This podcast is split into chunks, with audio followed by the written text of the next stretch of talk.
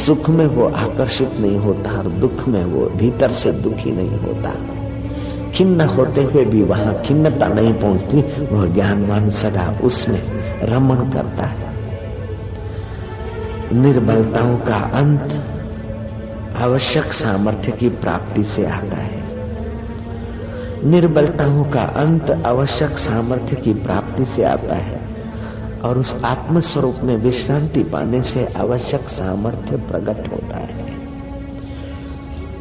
वो आत्म विश्रांति उस आत्म विश्रामी में ही लक्ष्य की भिन्नता है। सुख की लक्ष्य की अभिन्नता, सुख की अभिन्नता है। वो साधक फिर सुखी होने के लिए इंद्रियों की गुलामी नहीं करता, वो तो सुख स्वरूप परमेश्वर में रमण करने की कला पा लेता है। निसंकल्पता के बिना सुख की दास्ता मिटती नहीं है। संकल्प विकल्प रहित अवस्था की कुछ घड़ियाँ आ जाए। निसंकल्प अवस्था। निसंकल्प अवस्था का स्वाद ऐसा है कि सुख की दास्ता मिटा देता है। दुख का भय मिटा देता है, मान की वासना मिटा देता है अपमान युक्त कर्म का आकर्षण मिटा देता है। ऐसे पुरुष की तुलना जनक किससे की जाए? तस्य तुलना के न जायते उस ब्रह्म ज्ञानी की तुलना जनक किससे हो सकती? है ब्रह्मवेता ब्रह्मविद भवती। नानक जी ने कहा ब्रह्म ज्ञानी का दर्शन वडभागी पावई ब्रह्म ज्ञानी को बल बल जावे। ब्रह्म ज्ञानी की मत कौन बखाने नानक ब्रह्म ज्ञानी की गत ब्रह्म ज्ञानी जाने। उस ब्रह्म परमात्मा का सुख पाकर, ज्ञान पाकर, राजा जनक की नाई हे। राम जी तुम भी ज्ञात गे हो जाओ। बाहर से तो व्यवहार करो, आसक्त पुरुष की नाई विचरण करो, लेकिन भीतर से अनासक्त आत्मा में रमन करो। गुरुदेव के उपदेश को श्री रामचंद्र जी ने पा लिया पचा लिया। श्री रामचंद्र जी युद्ध करते लेकिन चित्त में शोभ नहीं है। श्री रामचंद्र जी, कभी महलों में रहते हैं तो कभी झुग्गी झोपड़ी में रहते हैं। कभी मोहन भोग पाते हैं तो कभी कंद मूल खाते हैं। लेकिन चित्त में राम जी को विषाद या शोक नहीं होता। पूरे हैं वे मर्द जो हर हाल में खुश है और सज्जनों से सम्मानित होते हैं। तो रामचंद्र जी अरण्य में दुष्टों से अपमानित होने की घड़ियाँ भी देखते हैं। लेकिन श्री रामचंद्र जी आप तो पुरुष ब्रह्म भेटा है। सब बीतने वाला समझते हैं। अपने स्वरूप में कोई शोभ नहीं देखते हैं। सभा में पहले बोलने वाले श्री रामचंद्र जी। सार गर्भित बोलने वाले श्री रामचंद्र जी। सांत्वना प्रद बोलने वाले रामचंद्र जी। औरों को मान देकर आप अमानी रहने वाले श्री रामचंद्र जी।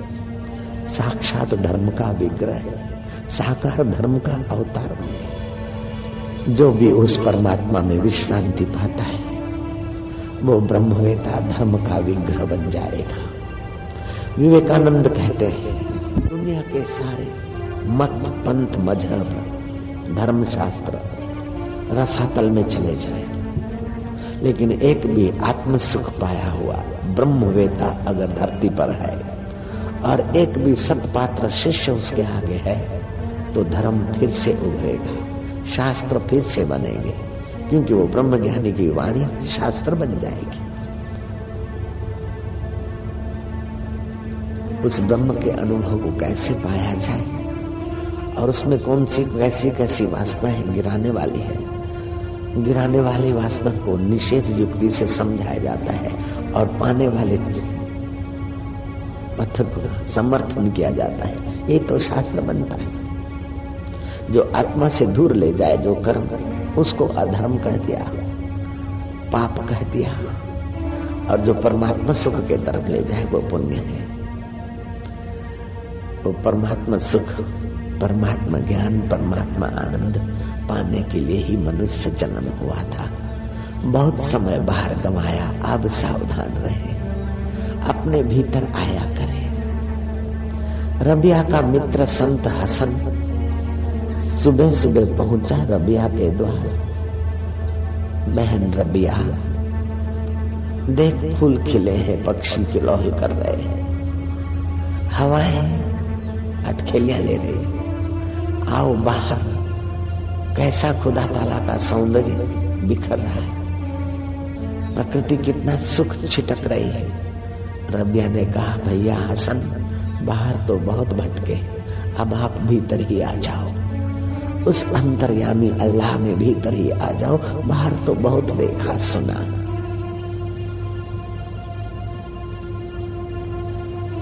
बेधन भागी है। जो आत्म विश्रांति के रास्ते चल पड़ते राजा विक्रमादित्य राजकाज के भार से थके उबे जंगल की तरफ़ चल दिए। विक्रमादित्य चलते घोड़े को भगाते भगाते शांत सुरम्य वातावरण में पहुँचे। थके हुए महीपति पेड़ की ओत लेकर बैठे अभी थकान गई नहीं। बहुत परिश्रम, बहुत चिंतन, बाह्य चिंतन से मन क्षुब्ध। थोड़ा सा झोंका आया न होया। शांति का अभ्यास करने वाले, ध्यान का अभ्यास करने वाले। विक्रमादित्य को गए भी आवाज़ सुनाई पड़ा।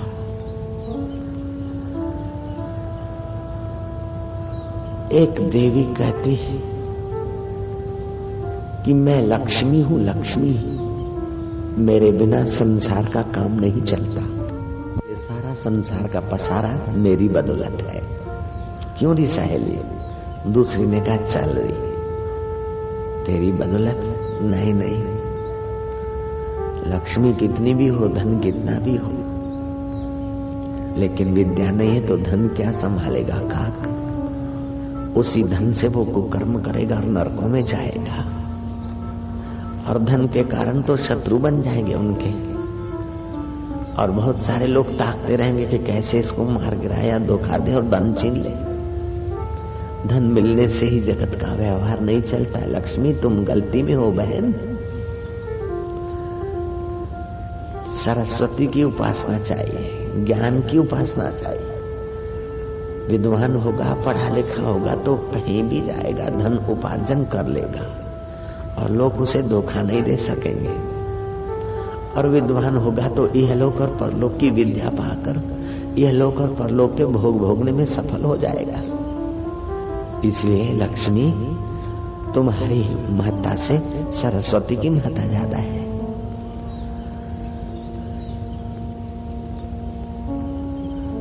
सरस्वती की उपासना के बिना संसार में मनुष्यता के दर्शन ही नहीं होंगे। इसलिए आध्यात्मिक विद्या की, लौकिक विद्या की लोग उपासना करते हैं। लौकिक विद्या की उपासना से लौकिक भोग में सफल होते हैं। और आध्यात्मिक उपासना करने से असली सुख में लोग सफल होते हैं।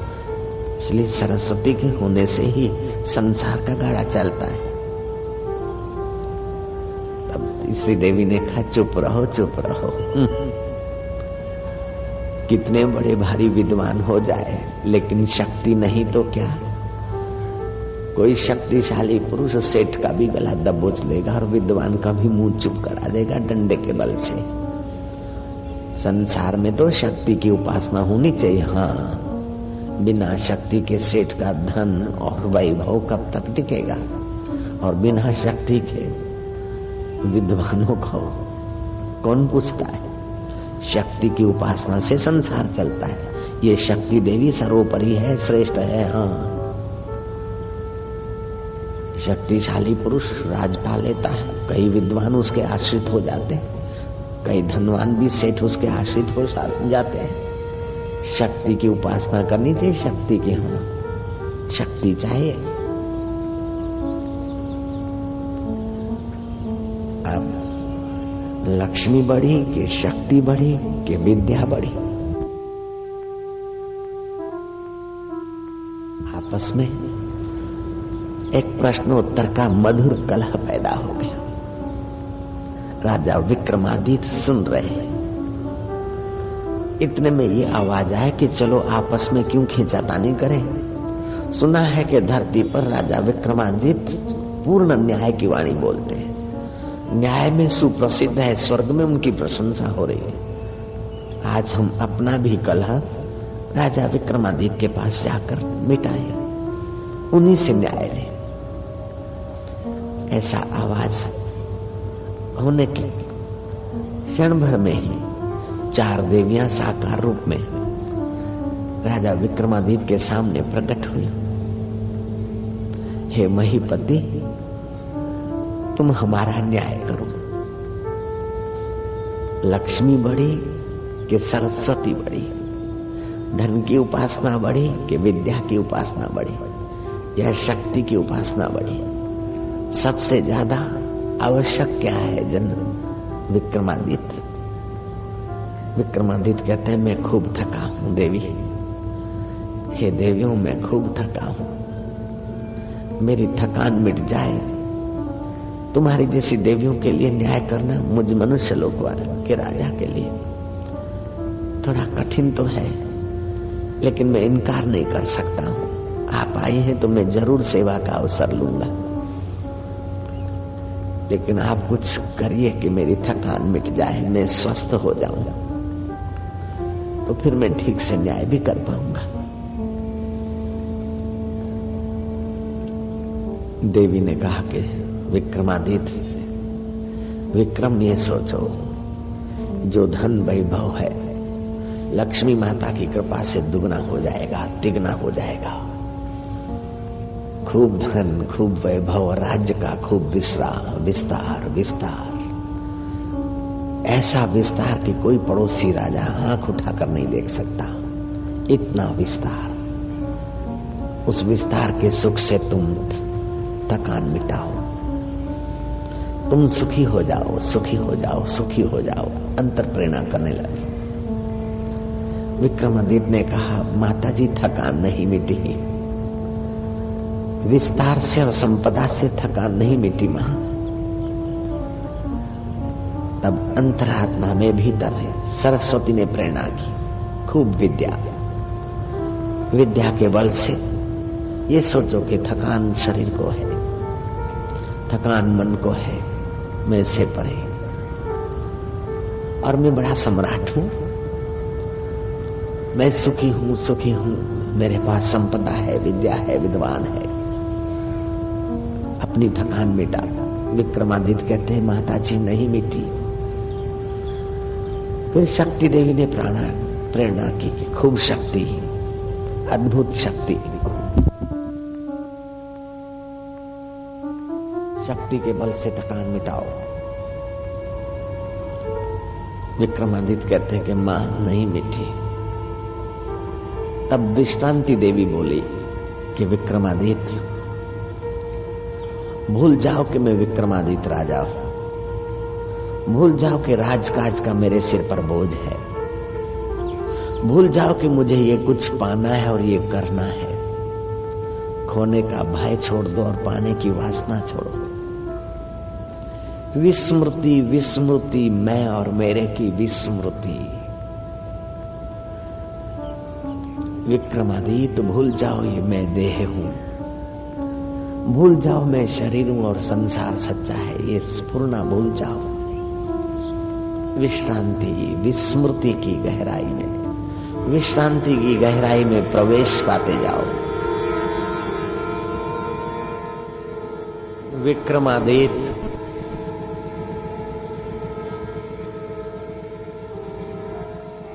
ऐसी विश्रांति पाओ कि तुम, तुम्हारे नाम से लोग विक्रम समझे उस परमेश्वर में डूबते जाओ। हे विक्रमादित्य सात देवियाँ सरस्वती शक्ति, लक्ष्मी जहाँ से शक्ति, शांति, सामर्थ्य पाती है, उस परम समर्थ आत्मा में डूबते जाओ। विक्रमादित्य कहते हैं, हा अच्छा लग रहा है। थकान मिट रही है। शांति मिल रही है। वाह वाह वाह वाह। अच्छा लग रहा है ये भी भूल जाओ। आह, और वाह भी भूल जाओ। अपनी मह को भूल जाओ। अपने मेरे को भूल जाओ। अपने आप में डूबते जाओ, विक्रमादित्य। विस्मृति, विश्रांति, परमेश्वरी शांति में खोते जाओ। निर्वासनिक निरालंब होते जाओ। धन का अवलंबन, विद्या का अवलंबन, शक्ति का अवलंबन, उसका अवलंबन, ये तो जीव को चाहिए, ब्रह्म को क्या अवलंबन चाहिए विक्रमादित्य? भूल जाओ सब, मुझे कुछ चाहिए। मारो गोटा विक्रमादित्य कहते यार बहुत बहुत मंगल। कुछ ताजगी कुछ अध्यात्म विद्या चित्त में चमक गई। विक्रमादित्य तेजस्वी, ब्रह्मवेताओं की नाई आँख खोलकर निहारते देवियाँ खड़ी। देवियाँ कहते कि अब हमारा न्याय करो, कौन देवी बड़ी? विक्रमादित्य कहते हैं कि माता जी अब मैं न्याय क्या करूँ? न्याय तो तुम्हारे सामने स्वतः प्रकट हो गया। सारे बलों का बल वो पर ब्रह्म परमात्मा है। सुखदेव के पास संपदा नहीं थी, फिर भी पूर्ण सुखी थे। बाहर की संपदा तो इंद्रियों के सुख को, शरीर की सुविधा को ही थोड़ी मदद करती है। लेकिन चैतन्य हो तभी तो इंद्रियों को सुख की झलक मिलती है। बाहर की शक्ति भी इंद्रियों में दिखती और इंद्रियाँ तो बुढ़ापे में क्षीण हो जाती और बाहर के राजकाज भी मृत्यु के बाद साथ नहीं चलते। लेकिन जहाँ मौत की भी दाल नहीं गलती है, वो परमात्मा विश्रांति माता जी सर्वोपरि हो गई ना? ये तो आपके सामने ही हुआ।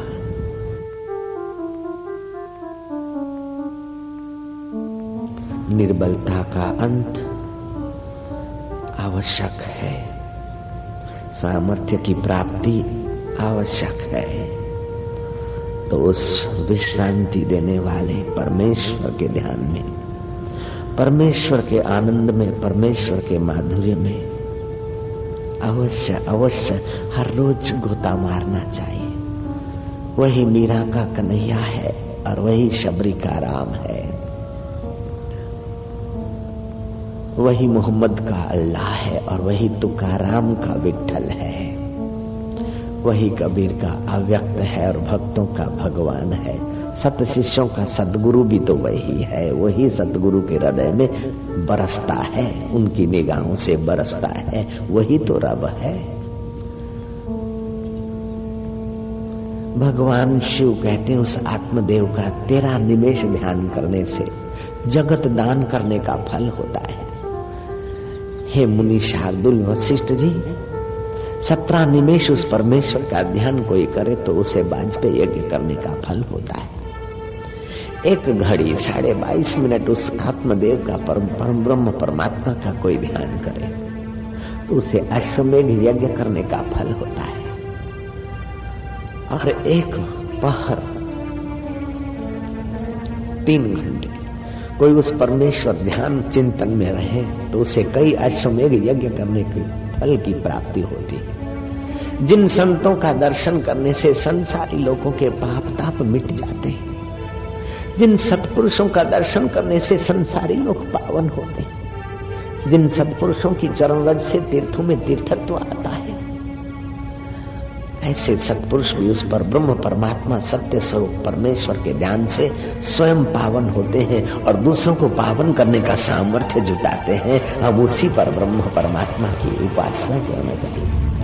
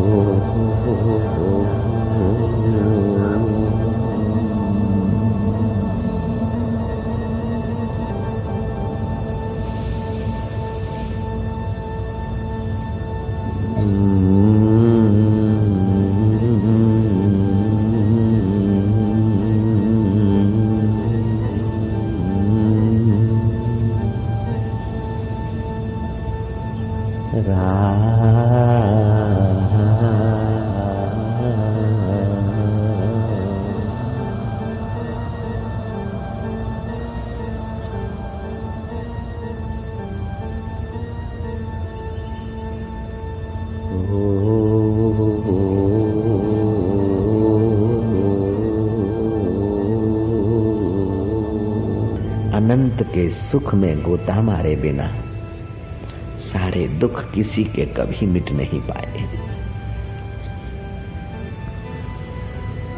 समस्त प्रवृत्तियों का उद्गम स्थान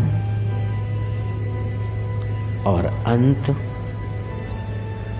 आत्मविश्रांति में ही है। काम करने के पहले आराम होता है, काम करने के बाद भी आराम होता है। तो काम इस ढंग का करे कि हृदय में रमे, बसे हुए राम में आराम पाते चले।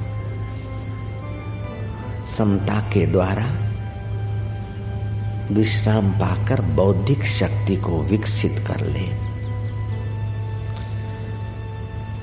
विश्रांति पाने से बौद्धिक शक्तियाँ विकसित होती है चमत्कारिक ढंग से। परमात्मा में विश्रांति पाने से मन बुद्धि में विलक्षण, लक्षण प्रकट होने लगते हैं।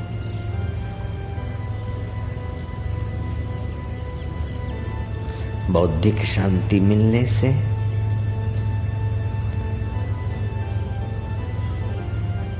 आत्म विचार रूपी सूर्योदय होता है। जो अमरत्व से, ईश्वरत्व से अभिन्न कर देता है, ब्रह्म से अभिन्न कर देता है। जीव ब्रह्म की एकता का अनुभव हो रहता है। ऐसा ब्रह्म अनुभव को संपन्न किया हुआ पुरुष, इंद्र से पूजा जाता है, फिर भी अहंकार नहीं आता उसके चित्त में। और मूर्खों से धुतकारा जाए, फिर भी उसके चित्त में शोभ नहीं होता। सुखदेव जी महाराज ऐसे ही थे।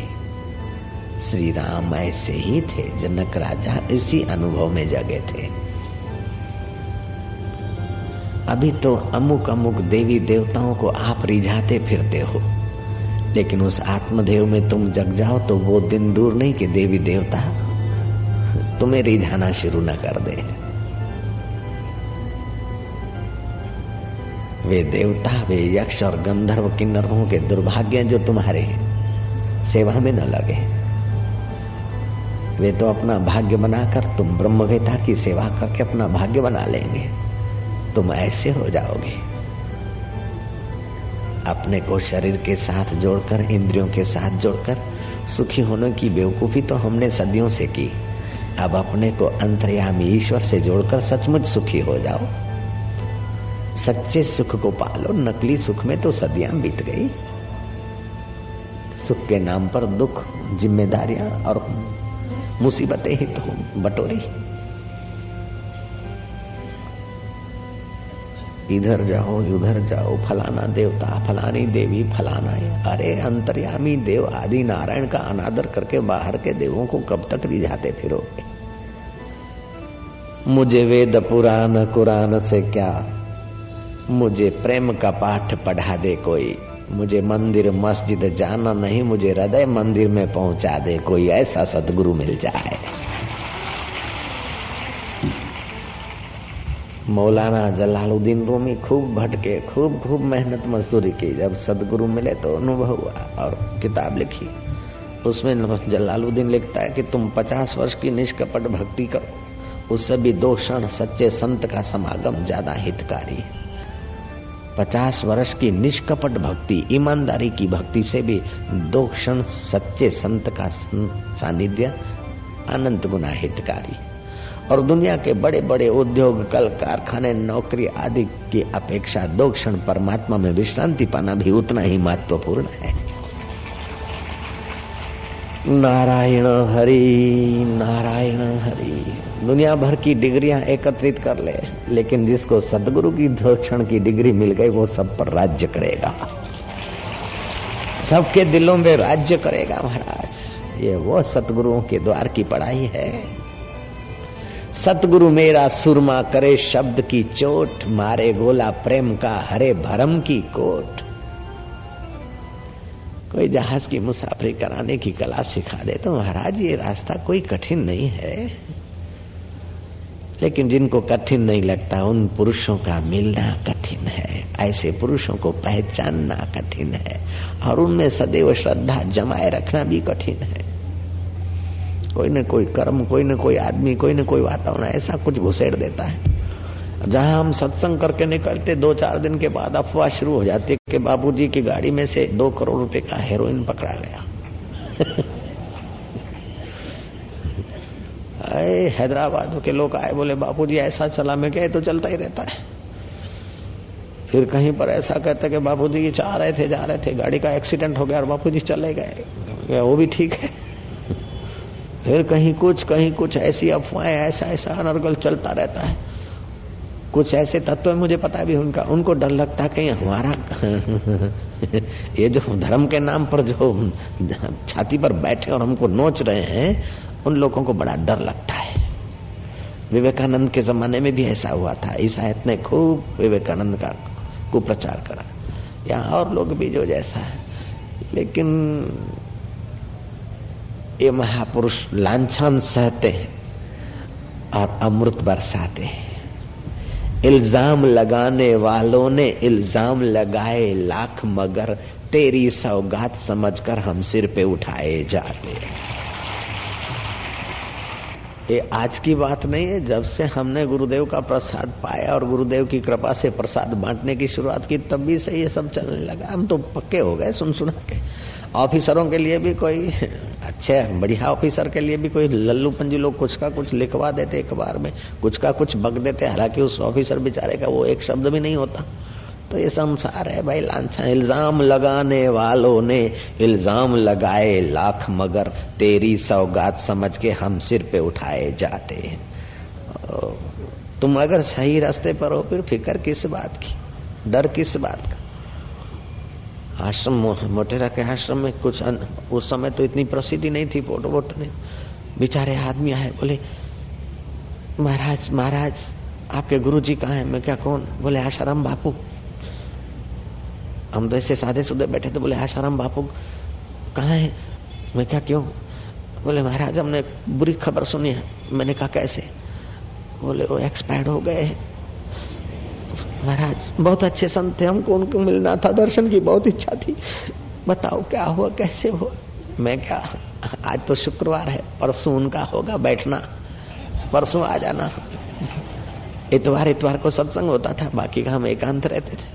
कभी कभार बाहर कहीं टहलने को बैठ बैठ गए पेड़ के नीचे थोड़ा। लोग इतवार को आते और फिर लोग बताते, यही आशाराम महाराज है, बोले तेरे की अफवाह वाले बापू जी की गाड़ी पकड़ी गई और तीन अंग्रेज़ लड़कियाँ निकली और दो करोड़ रुपया निकले। मैं क्या तीन नहीं थी, चार थी? दो करोड़ नहीं थे, पाँच करोड़ थे। बोलो, अब क्या करते हो? आनंद है, मज़ा है, आपका हृदय पवित्र है, आपके कर्म शुद्ध है तो लांछन लगाने वाले अपनी अपनी कल्पना के लांछन लगाते रहते, होता रहता है महाराज। कृष्ण को नहीं छोड़ा, राम को नहीं छोड़ा, कबीर और नानक को नहीं छोड़ा, राम के गुरु वशिष्ठ को नहीं छोड़ा।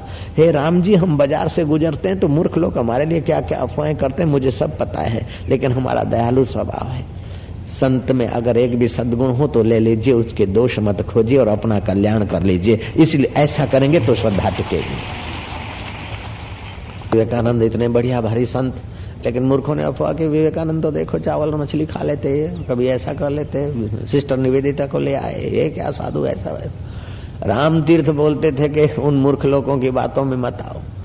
विवेकानंद ऐसे थे, वैसे थे, उनका अमृत ज्ञान पाकर अपना कल्याण कर लो। ये तो ऐसी बेवकूफ़ी हुई कि हाय रे, हाय, क्या करे? गाय सवारी के काम नहीं आती, गाय बेकार है, और घोड़ा दूध नहीं देता है तो क्या रखें उसको?